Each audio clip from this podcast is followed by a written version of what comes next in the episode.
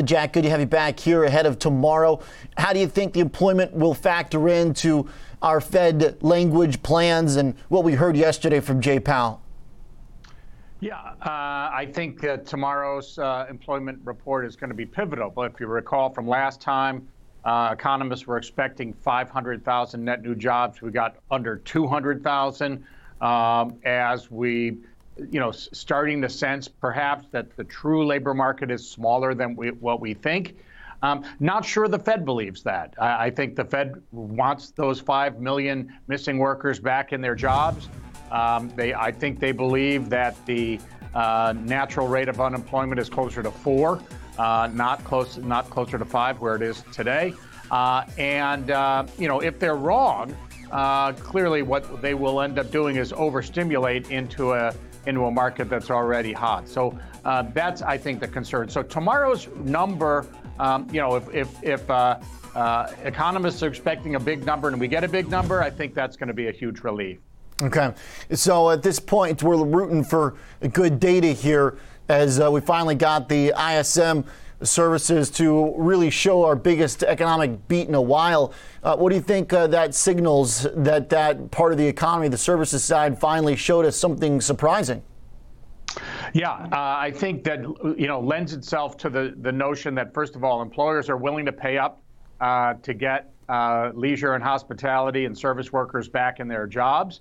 Uh, I think that it also shows that employers are willing to invest in technology, software, AI, whatever, to try to fill those gaps where uh, they can't fill jobs.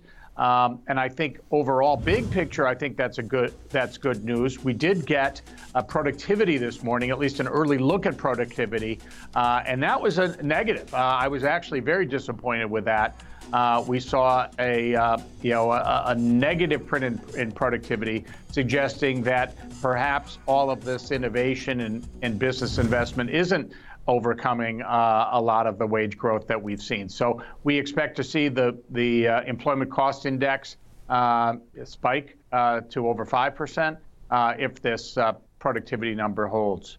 The unit labor cost today just really beating expectations uh, by a ton, 8.3% uh, versus 5.3% expected. And then the prices paid component of that, uh, both manufacturing ISM on Monday and then uh, the prices from the services side, too, way ahead of the expectations. We getting a warm wages print tomorrow, Jack? Yeah, so that's you know obviously going to be a critical watch to see where wages are going. Uh, my guess is they will continue higher at a lower rate, um, and you know the question is you know obviously how long this is this a cycle? Uh, we need higher wages to pay for those higher prices, and so this is part of that wage price cycle that uh, some economists are worried about. Um, will that abate? You know, I'd love to see it growing at a lower rate um, suggesting that maybe the Fed uh, looking at inflation dissipating somewhat. Um, you know, so there's a lot of important information coming out tomorrow morning.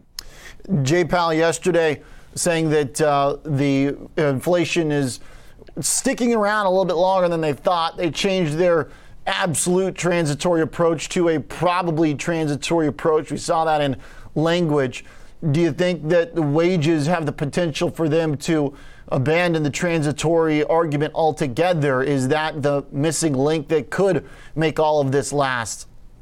Well, you know, a lot of it depends on who's going to be sitting in those uh, FOMC seats uh, as we move into next year. Um, and what we're sensing is, first of all, if you look at you know, the, um, the Dallas and um, and Boston, the two Fed seats where we had the kind of the I don't want to call it insider trading, but they were trading. Sure. Um, and they're leaving their roles. They were among the more hawkish. Rosengren and Kaplan were among the more, more hawkish uh, views on the on the FOMC.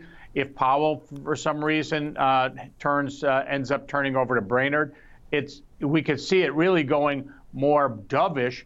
And if that does happen, it's entirely possible. There's talk now that the Fed could raise their 2% Fed, uh, inflation target to 3, essentially throw in the towel and say, look, it's higher than we expect. We're going to target 3%, and we're willing to uh, we're willing to live with 3%. So Um, that's what we're I'm I'm sensing right now, and uh, we'll see if if we get all of that dovish shift mm. in the FOMC. Jack, let's talk about some other issues on your mind. In your latest economic report, the top mention is China and the economy there. The stock market for Chinese companies has been blowing up all year, uh, going on about six, seven months of a pretty deep entrenched bear market, trying to turn around, maybe stabilize as of late. But why is this number one on your non Fed topic list? Yeah, I think you know part of it is because China is the second largest economy in the world, uh, and their housing situation really dwarfs ours back in 2006, seven, and eight. Um, the growth in per square foot uh, housing um, left us in the dust uh, between uh, over a same t- period of time. If you look at the peak of our um, uh, housing bubble, we had roughly uh, real estate investment at around 6.6% of GDP. They're in the nines.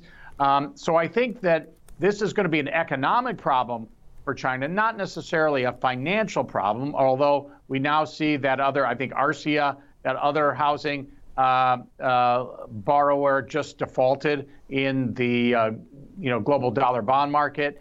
Um, so we are going to see some dominoes fall internationally on the financial side. But given that most of that lending, I think uh, Evergrande's something like 300 billion. Most of that is through the state-owned banks. Uh, I think that can kind of be shuffled away and swept under the rug from a hmm. financial perspective. Economically, though, it's really important. I mean, 70% of uh, Chinese households own a home. Um, that was about uh, where our peak was. I think we were peaked out at 68% and that housing represents 90% of uh, the household assets in China. So, you know, Beijing's got his hands, their hands full. Um, they're going to try to ease uh, the bubble, uh, ease the air out of the bubble. Uh, but um, I think they've used, they've relied on infrastructure and housing to, you know, pull their economy along for 15, 20 years, and this isn't something they can easily reverse. So, what does that mean? I think it means that it's going to, you know, it, it, they're going to be now drawing away from the rest of the world in terms of growth. It means it potentially uh, could be disinflationary, so perhaps an offset to the inflation pressure we're seeing. It also it, it will likely impact the emerging markets. You know, keep in mind, 32% of the emerging market index is China. Uh, and so while we still believe that there are opportunities in the emerging world, uh, we would rather uh, invest there in, in Latin America, Eastern Europe, using active managers rather than just a, a passive vehicle. Mm. And uh, Jack, uh, looking at that next to the U.S., how do the fundamental risks of China affect the value proposition of uh, owning non U.S. stocks right now? Because some argue that there is deeper value there to be had compared to a very expensive U.S. equity market. But I guess if the fundamentals are more murky, then our U.S. stocks still the way to go. Yeah, I mean, you could argue cheap for a reason, I suppose. Uh, and I think you know, I, that's why I would uh, really pursue more of a bottom-up strategy there. I'm te- typically a top-down allocator, and I just can't use uh, you know a top-down index um, to get uh, emerging market exposure. So I think that he, uh, you know, our preference is U.S. Uh, we are underweight international. Uh, and uh, what we're focusing now on is smaller capitalization companies. They are a, a better deal, uh, but we're focused on quality because roughly a third of the Russell 2000 are junky companies that haven't made a profit in five years. and we want quality companies with dividends. Mm. and so that's really our next uh, our next leg, and we think those companies will catch up. Doesn't sound like you're chasing the Russell 2000 breakout. Yeah, I mean, I'm I'm hope, hoping for it, but like I said, there are you know a lot of ugly names in that index.